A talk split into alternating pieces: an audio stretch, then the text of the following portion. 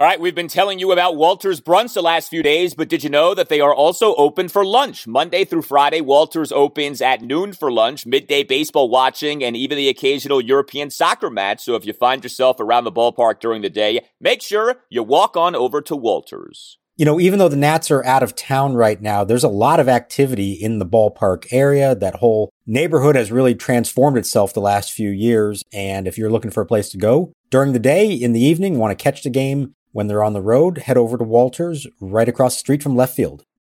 We're driven by the search for better. But when it comes to hiring, the best way to search for a candidate isn't to search at all. Don't search, match with Indeed. Indeed is your matching and hiring platform with over 350 million global monthly visitors, according to Indeed data, and a matching engine that helps you find quality candidates fast. Leveraging over 140 million qualifications and preferences every day, Indeed's matching engine is constantly learning from your preferences.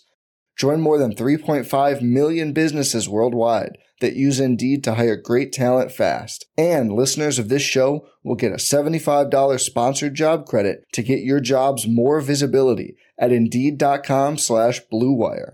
Just go to Indeed.com slash BlueWire right now and support our show by saying you heard about Indeed on this podcast. Indeed.com slash Blue Wire. Terms and conditions apply. Need to hire? You need Indeed. Finnegan's 1 1. Swinging a high drive to right. He has got another one. An opposite field home run. The third of the game for Guerrero. His seventh of the year. He's driven home seven runs. He's outscoring the Nats by himself. It's 9 5 Toronto. A big time night for Vladimir Guerrero Jr. And welcome to Nats Chat for Wednesday, April 28th, 2021, along with Nationals insider Mark Zuckerman of MASNsports.com. I'm Al Galdi, host of the Al Galdi podcast. Well, the Nationals hit a home run. They actually hit four of them on Tuesday night. The problem was the Toronto Blue Jays hit more than their share, three by Vladimir Guerrero Jr. Max Scherzer struggled, and the Nats fall to 8 and 12, a 9 5 loss to the Toronto Blue Jays in Dunedin, Florida, in game one of a two game series. A bandbox of a ballpark is what TD Ballpark proved to be. Another frustrating night for the Nationals, Mark. A game in which they do some things well, but the ace, the most dependable person on the team, has his first truly bad start of the season, and the Nats fall to four games below 500. You wanted homers, Al. You kept saying, when are they going to start hitting for power? They hit four of them, and it still wasn't enough. And that kind of tells you all you need to know about this game. I don't know for you, but for me watching it on TV, I kind of felt like I was watching a spring training game because of the ballpark, because of the, especially early on, the, the sun, you know, flashing right in the left fielder's eyes. It just, it had the feel of not really being a major league game. And I'm not trying to make that as any excuse. Obviously, the game counted. Everybody knew that and they're all in the same situation. But just watching it from afar, it didn't really feel like a major league game to me. And the result obviously didn't work out either, but it just, I, I don't know.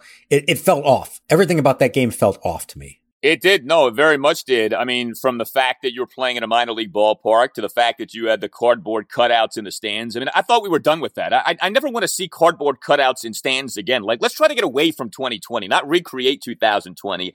You very clearly had piped in crowd noise if you watch the telecast of the game. It was bizarre. And, you know, with Max Scherzer not batting, you saw him in the dugout, which you don't normally see.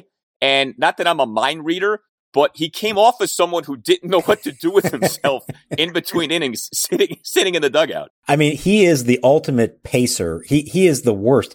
They hate him on the days he doesn't pitch because he's always talking in everybody's ear. Remember during the playoffs, he was begging to go down to the bullpen, and Dave was like, at some points, like, "Fine, just go down there." You're like, "You're not pitching, but go ahead and go down there." Yeah, he seemed out of sorts, no question about it. Now, again, I'm not trying to excuse the pitching performance. It's a it's a big league game against big league hitters. I mean, he pitches in spring training ballparks all the time and they've made the renovations they need to down there in Dunedin, but it just from afar didn't look like anybody was comfortable. And I'd probably put Max at the top of the list. He really did not look comfortable at all. Yeah, well, bottom line, Nationals lose for a 12th time in 20 games. Their National League worst run differential now at minus 28 on the season. And Scherzer is the headline as much as anything. His worst start of the season so far. I know he gave up the four solo homers in that first game, but he also did a lot of things well in that first game. This was just another one of these. I don't know if blow up start applies, but if it wasn't a blow up start, it wasn't far from it. Seven runs, five earned in five innings, gives up eight hits, including the two homers by Vladimir Guerrero Jr., who later added a third homer. Max also giving up a double and five singles, two walks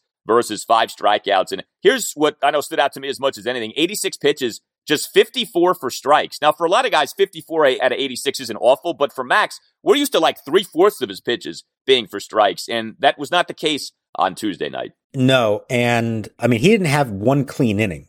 He retired the side, as it were, in the first, but that was on a, a double play ball. He had another double play ball in the second. The third inning was a disaster. The fourth inning was a disaster. Fifth inning gives up a homer. So when's the last time you didn't see at least one, one, two, three inning from Max Scherzer? That just doesn't happen. And you're right about the command. And watching it, I felt like the slider was the pitch that was giving him the most trouble. But I go and look at the stats afterwards, and it was 19 out of 27 sliders were strikes, and only two of them were put into play. Now, one of them was the grand slam. So obviously that one hurt. But it was the fastball that he only had one swing and miss off the fastball.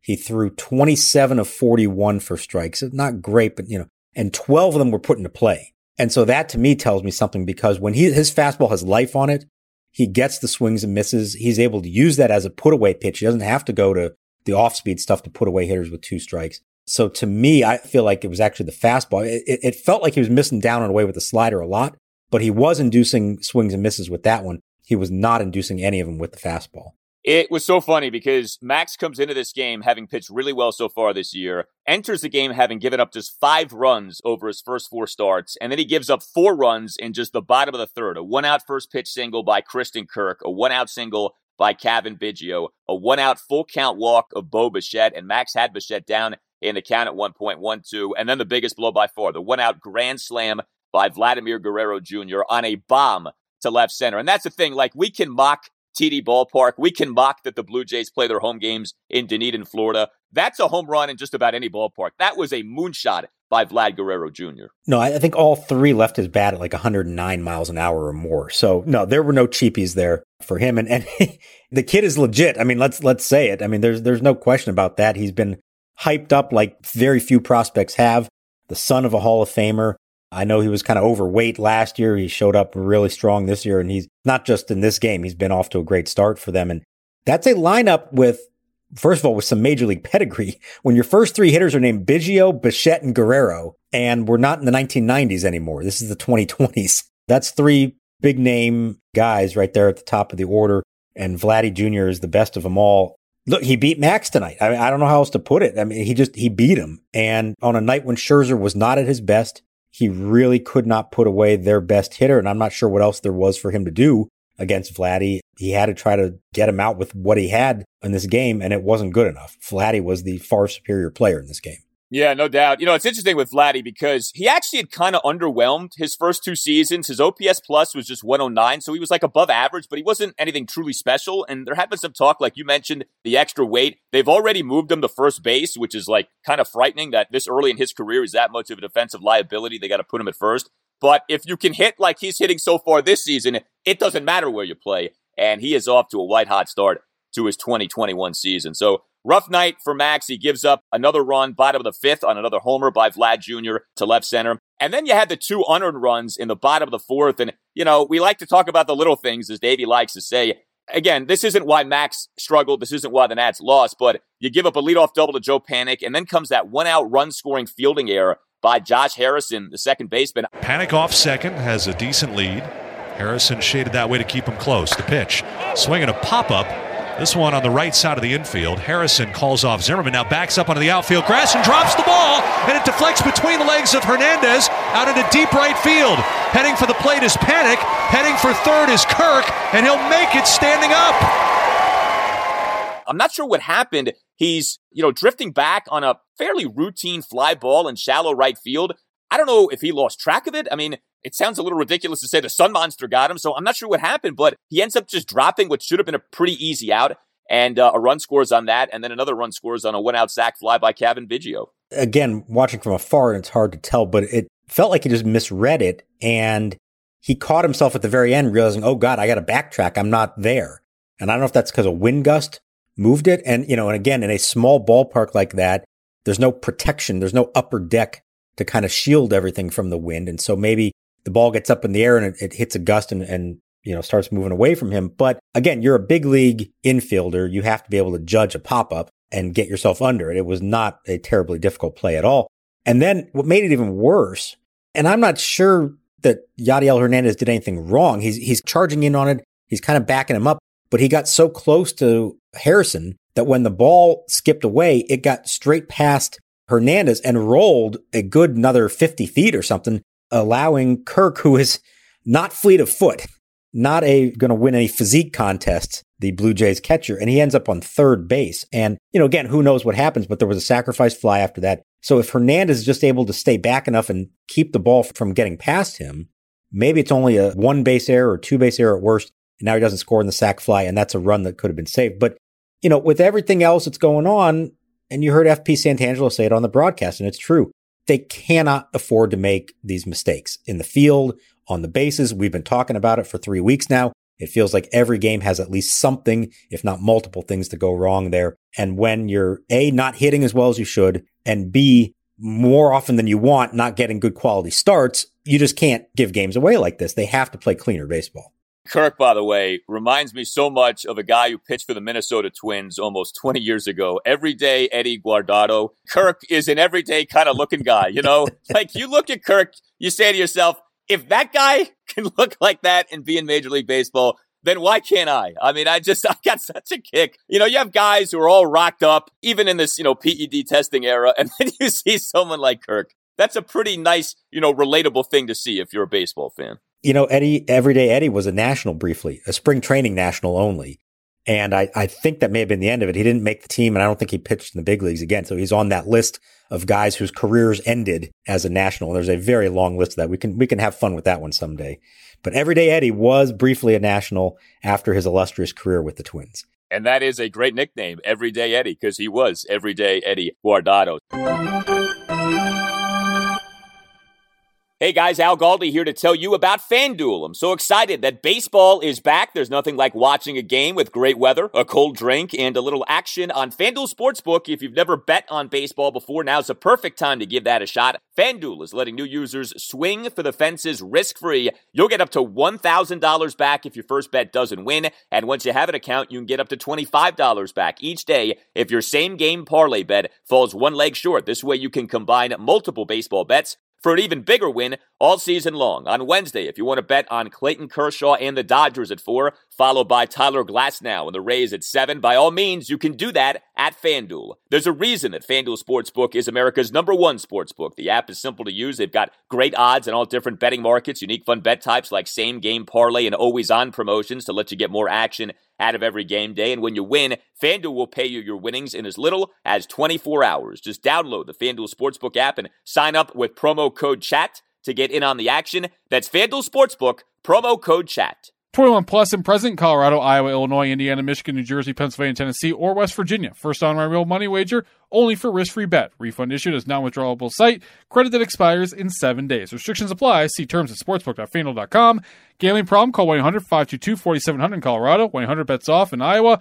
109 with it, Indiana, 100 270 7117 for confidential help in Michigan, 100 Gambler, New Jersey, Pennsylvania, Illinois, Virginia, Tennessee, 1 800 889 9789, or in West Virginia, visit www.1800gambler.net.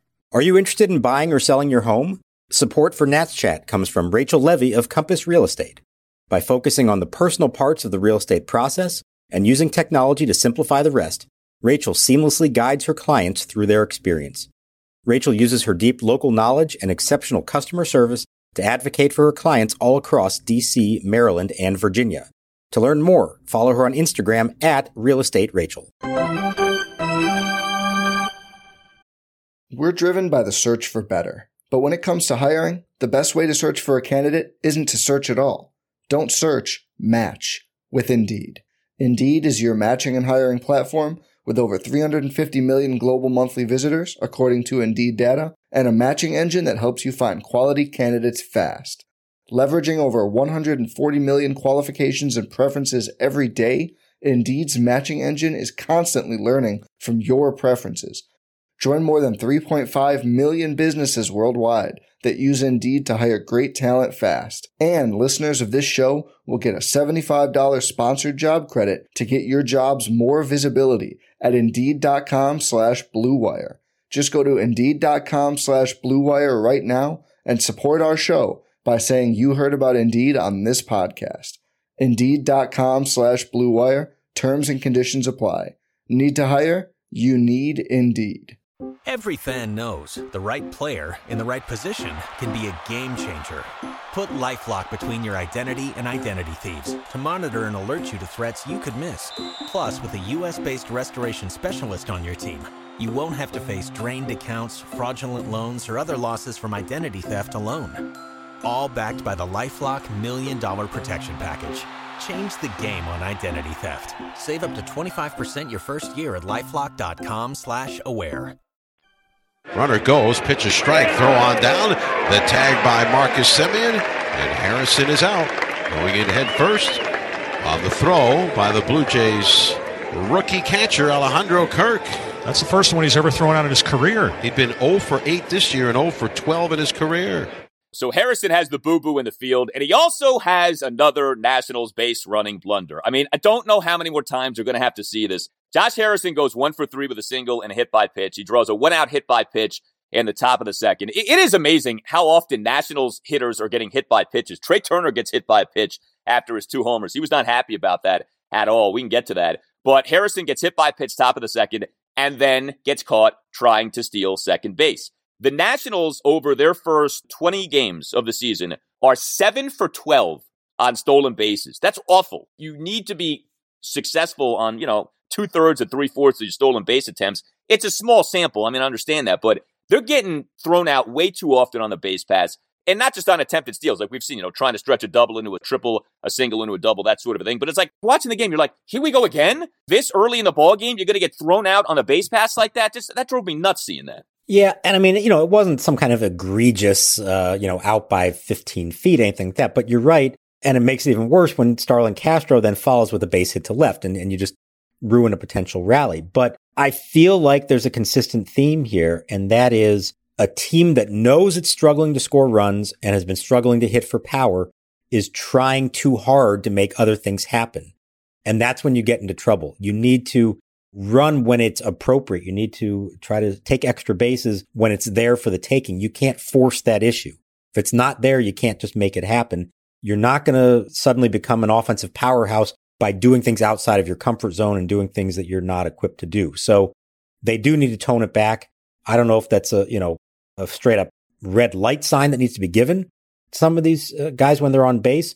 But if you're not going to be stealing bases at a 75, 80% clip, you're only hurting yourself and they've just got to trust that the guys behind them can get the job done.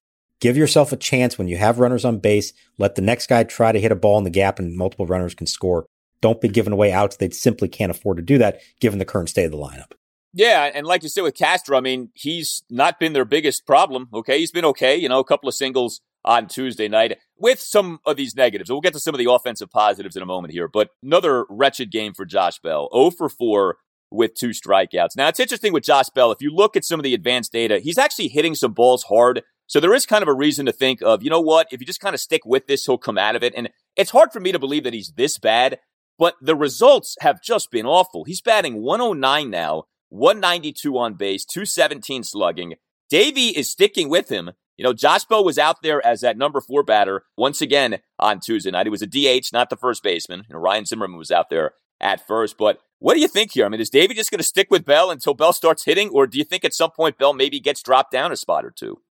Well, he's going to play Wednesday because they again have the DH. Now, maybe he'll, I don't know if he'll play first and Zim will DH or they'll stick with what they did. Zim had a nice pick at first base and reminded you how valuable he is there. So maybe they just stick with the same thing, but they're facing a lefty in Steven Matz. And the issue here is this team is just not built at the moment to sub a guy like that out. They don't have this right-handed bat sitting on the bench. The one guy they have is Ryan Zimmerman. So if you're in a National League park and the pitcher's hitting, then yeah, absolutely. Ryan Zimmerman is starting at first base on Wednesday and Josh Bell's on the bench. But when you need a DH, I don't know. The only other alternative is Jordy Mercer. And maybe that's where they go. But the interesting thing to me will become this weekend. when they're back in the National League Park against the Marlins. Pitchers hitting again, no need for a DH. And at some point here, you have to say, I'm not saying Ryan Zimmerman needs to be the everyday first baseman, but he needs to play more than he has. He, unlike Josh Bell, has carried over what he did all spring. Despite sitting on the bench, I, I was worried he was going to go cold from not getting in that bat for a whole week. And that's not the case at all. He looks great at the plate. And at some point, you got to say, we need to score runs. We need to put our best team out there that gives us the best chance to win. And right now, that includes Ryan Zimmerman and not Josh Bell. Again, not a full time replacement here. You're not going to make the switch for good. Ultimately, they need Josh Bell. But I don't see any harm in giving him a day here or there, especially when the matchups would favor them and especially when the team needs it. Yeah, it just is kind of odd to me. They pull the plug on Robles so quickly, and yet he sticks with Bell like, you know, he's Babe Ruth. And you're like, Josh Bell has talent, and I know there's a little bit of a track record, but man, like, they are sticking with him and they are refusing to get off him. Zimmerman, another home run on Tuesday night, also drew a walk, but a one out five pitch walk, top of the fifth, one out two run bomb in the top of the seventh inning. So in his limited opportunities this season, Zimmerman has continued to produce. Trea Turner with two home runs on Tuesday night. That was great to see. First of all, it was great to see him playing, period. Right? He suffers that left forearm contusion off another hit by pitch incurred by Nat in that game Sunday afternoon, the 4 0 loss at the Mets. Trea goes two of four, two solo homers, uh, leadoff bomb to left field on an 0 2 pitch in the top of the first, a one out solo homer to left center in the Nats two run third. He was down in that count at 1.12. Then he gets hit by the pitch in the top of the fifth. You could tell him, he was not happy about that at all. I don't know that the Blue Jays did that on purpose, but it certainly didn't look good. And the fact that Nats batters keep getting hit by pitches, obviously Trea had the injury scare on Sunday. We haven't seen any retaliation yet. I don't know that we see it on Wednesday for what happened to Trea on Tuesday, but this is becoming a little annoying, the frequency with which Nats batters are getting hit by pitches. Well, yes, I think it's fair to say that it's getting annoying, but I haven't seen one yet that made me raise my eyebrow and say, oh boy, I think there might have been some kind of intent behind that. The one that Turner was hit on, I think it was a 2 2 pitch leading off an inning in, in what was still a, a competitive game. Was it 4 3 still? Sorry, 5 3 in the top of the fifth. So the last thing the Blue Jays want to do is, you know, start a beanball war at that point and, and put a, a speedster on base that, you know, you might be just guaranteeing he's going to get to second anyways on a stolen base. So I don't think there was anything behind that. Now I understand why he's frustrated. Just got hit in the hand or in the forearm, was worried he might have to miss this game. Now he gets hit in the back. Not good. But if I'm the Nats, I'm not worrying about that. They got enough other things to worry about than trying to figure out do we need to start throwing inside more and doing any kind of retaliation for intent that I don't believe is there. Now, the other thing about Trea, we've talked about this about trying to maximize his production and he hit the ball great twice, and both times there was nobody on base, and so it's a solo homer, and you're not maximizing it. Now, I get why he was hitting leadoff in this game. They tried him in the three spot, and it didn't work. He didn't look like the same hitter. He is more comfortable at the top. At the moment, with what they're dealing with, I don't know if there really is another spot to put him in. So I get why he's hitting leadoff. But boy, would it would have been nice if somebody was on base for at least one of those homers. The first time, of course, it's lead off of the game, so nobody's going to be on base. The second time, it was one out after Robles had the leadoff strikeout. So I, I don't know what the answer is there, but just like last year, it feels like they're wasting their production from a guy who now leads the team with six homers in 20 games. That should be six homers and 10 RBIs. We can talk about the importance of the RBI stat, but if you hit six homers, you should have more than 10 RBI. Okay. And they're going to have to figure out a way to maximize what they get from him because they're not getting it from anyone else. No, it's weak. And, and, the things, there's kind of a common denominator to all these things we keep coming back to with the lineup, and that is there's not a lot of depth. There aren't many options. Like, if Trea Turner isn't batting leadoff, well, then who is batting leadoff? You know, and it's like, this is kind of where they're at. You know, from a roster construction standpoint, the team is flawed. The team went into the season with all these kind of fingers crossed. And if this guy can bounce back and this guy can pan out, golly gee, we'll have another good season. And it's like, that's not the way baseball works. Not everything plays out in the positive. Like you got to count on some of these things not working out. And so far, a whole lot isn't working out. And you don't have other options. They don't have people to turn to. And that's one of the real frustrations with this team. Like it's a win now team that to me didn't really act like it in the offseason. They kind of just went ho hum and it felt like whistling past the graveyard with some of this stuff. And the season is playing out as I think a lot of us thought it might, where they're not terrible, but they don't look like a team that makes you feel like, okay, you know, this is a 90 win team waiting to bust out. I mean, it, to me, it strikes me as like an 82 win team that's waiting to be a little bit better than it's been already. And even when Juan Soto comes back, I don't see the path of like, okay, now they catch fire, you know, unless like Bell and Schwarber just really pick it up and Robles finds himself and you know, then you're off and running. But again, listen to all the ifs there of like, well, if this guy does this and then if this guy does that, like realistically, what are the chances that all of those things happen?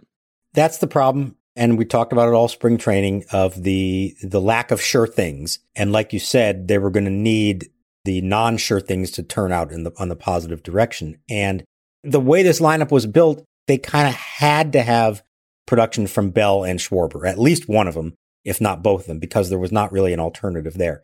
So far, they've not had it. But I think that's among the reasons why they're still continuing to play as much as they are, because Davey understands there is no alternative there. And again, yes, Zim can play a little bit more. If they start putting Ryan Zimmerman out there every day, he's going to get hurt and it's going to hurt them in the long run. And besides, Ryan Zimmerman is not a number three hitter at this stage of his career. He's done a really nice job in the limited role so far. They want to keep him like that. So their only chance of success from an offensive standpoint is for Bell in particular and Schwarber on top of that to be productive. Now, what I will say, especially in Bell's case, he's been an awfully streaky hitter his career. We keep talking about the great 2019 he had in Pittsburgh. It really was a great first half. It was a ridiculously good first half. The second half was not good. It wasn't quite as bad as he was in 20, but it was still pretty bad. And so what you're hoping for, and I think what they're hoping for is that one of these days is going to click. And when he gets hot, he gets really hot. And then you hope you ride that as long as you can. But they have to understand they're going to go through some prolonged slumps with him, Schwarber to a lesser extent. And I don't know. They're going to ride it as long as they feel like they have to. Again, both of them will play Wednesday because they're in the DH park. Come Friday, I'll be very interested to see what they do because unless Josh Bell starts doing something, it's going to be really hard to say that he deserves to be playing over Zim at least on a somewhat regular basis. Now, the guy who is also going to have to find his way to stay in the lineup and is probably going to stay this way until Juan Soto is activated is Yadiel Hernandez, who has been fantastic as a number two hitter and at a point now where they can't afford not to have his bat in the lineup. And this is going to create a question down the line whenever Soto's activated because I'm not exactly sure what they're going to do there, but it's going to be really hard to send that guy down. They may not have a choice but to keep him on the roster somehow. They should absolutely keep him on the roster. Yeah. I mean, the homer he had on Tuesday night, a one out opposite field solo shot to left center on a one two pitch, went back to back with Trea Turner. That, that was a really nice piece of hitting from Hernandez. He also had a one out full count single in the Nationals two run seventh inning. So no doubt he's been a really nice bright spot. And as a number two batter, he's been delivering. I mean, I give him full credit for the job he's doing.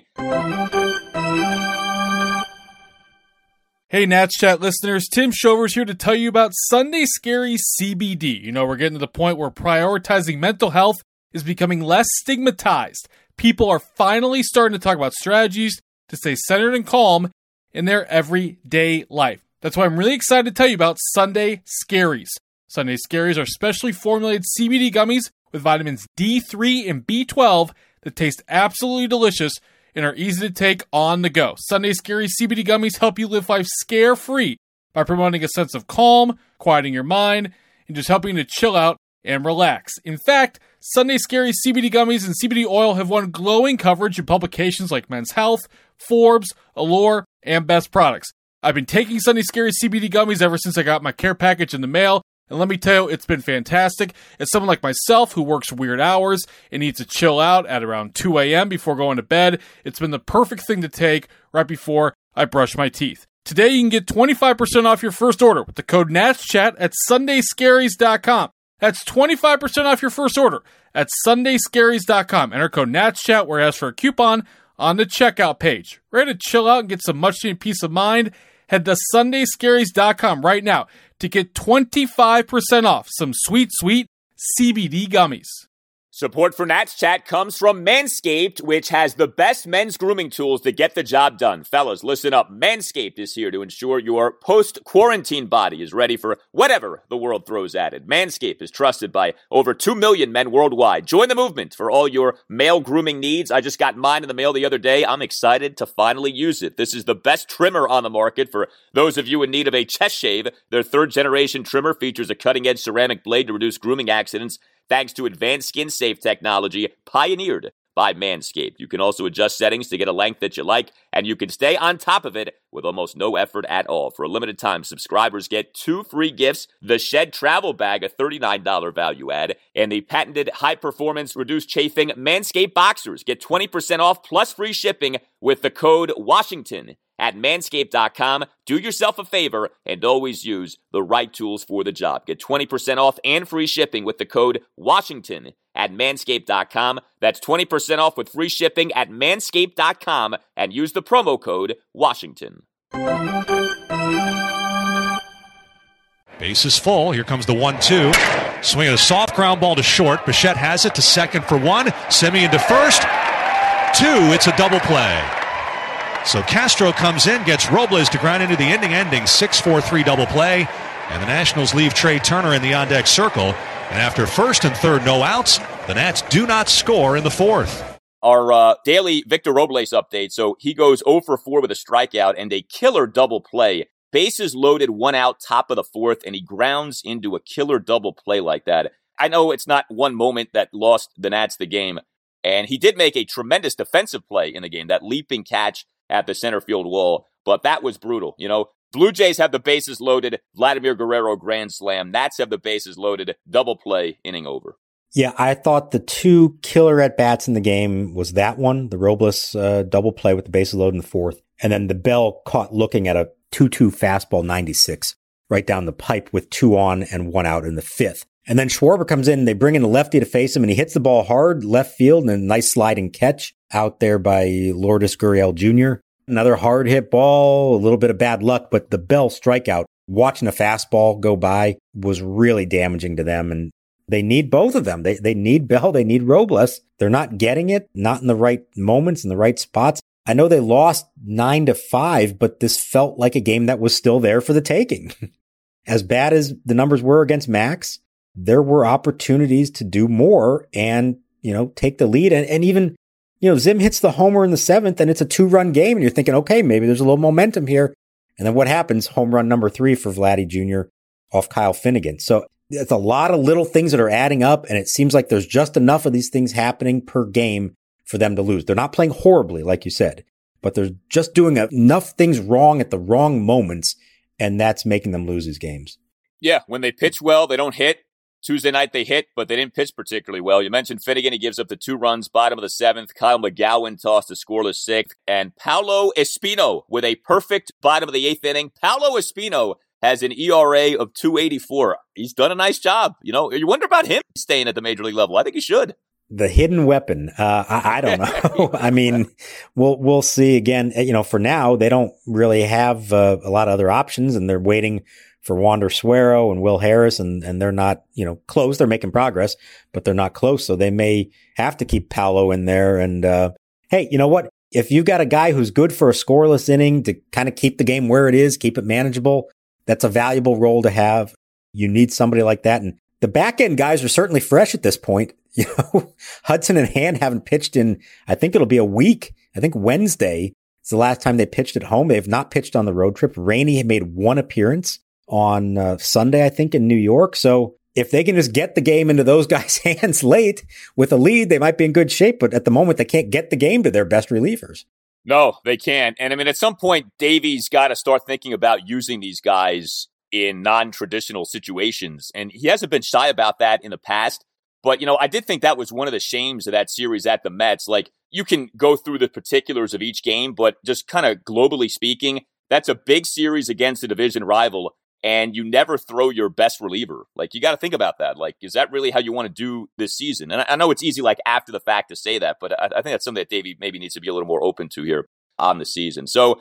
Speaking of, you know, sort of like globally looking at things, it, it is a killer. You lose a game in which the pitching matchup is Max Scherzer versus Trent Thornton. Like that's not something the Nats need to be doing right now. And yet it happens on Tuesday night. It is an eric Fedde game Wednesday night against the Blue Jays. And as we've discussed with Fedde, he's been pretty good, all things considered. You know, not lights out, but I think a lot better than what you might have thought given his track record at the major league level over the seasons. And, you know, we still don't know when Jon Lester is going to debut. I don't know if this is going to be Fedde's last start. I suppose, though, it could be, right? If Lester's activated for the next series.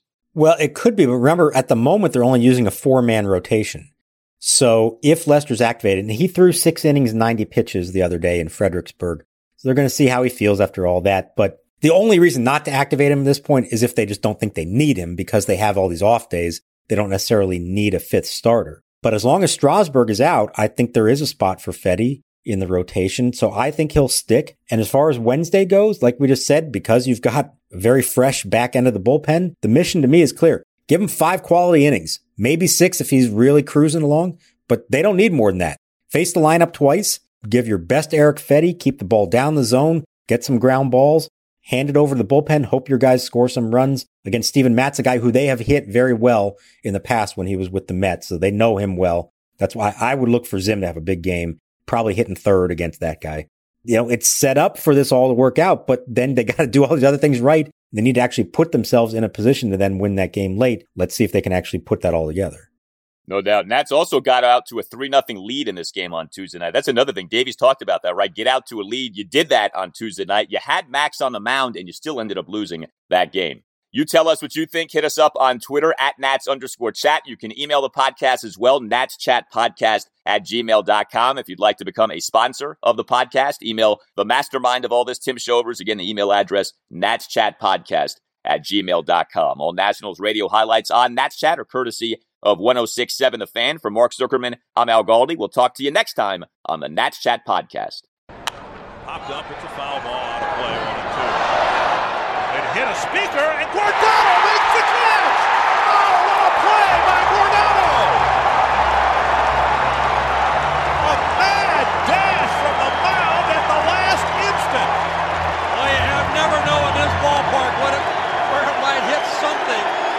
Hits a speaker. A.J. Pierzynski gives up on it.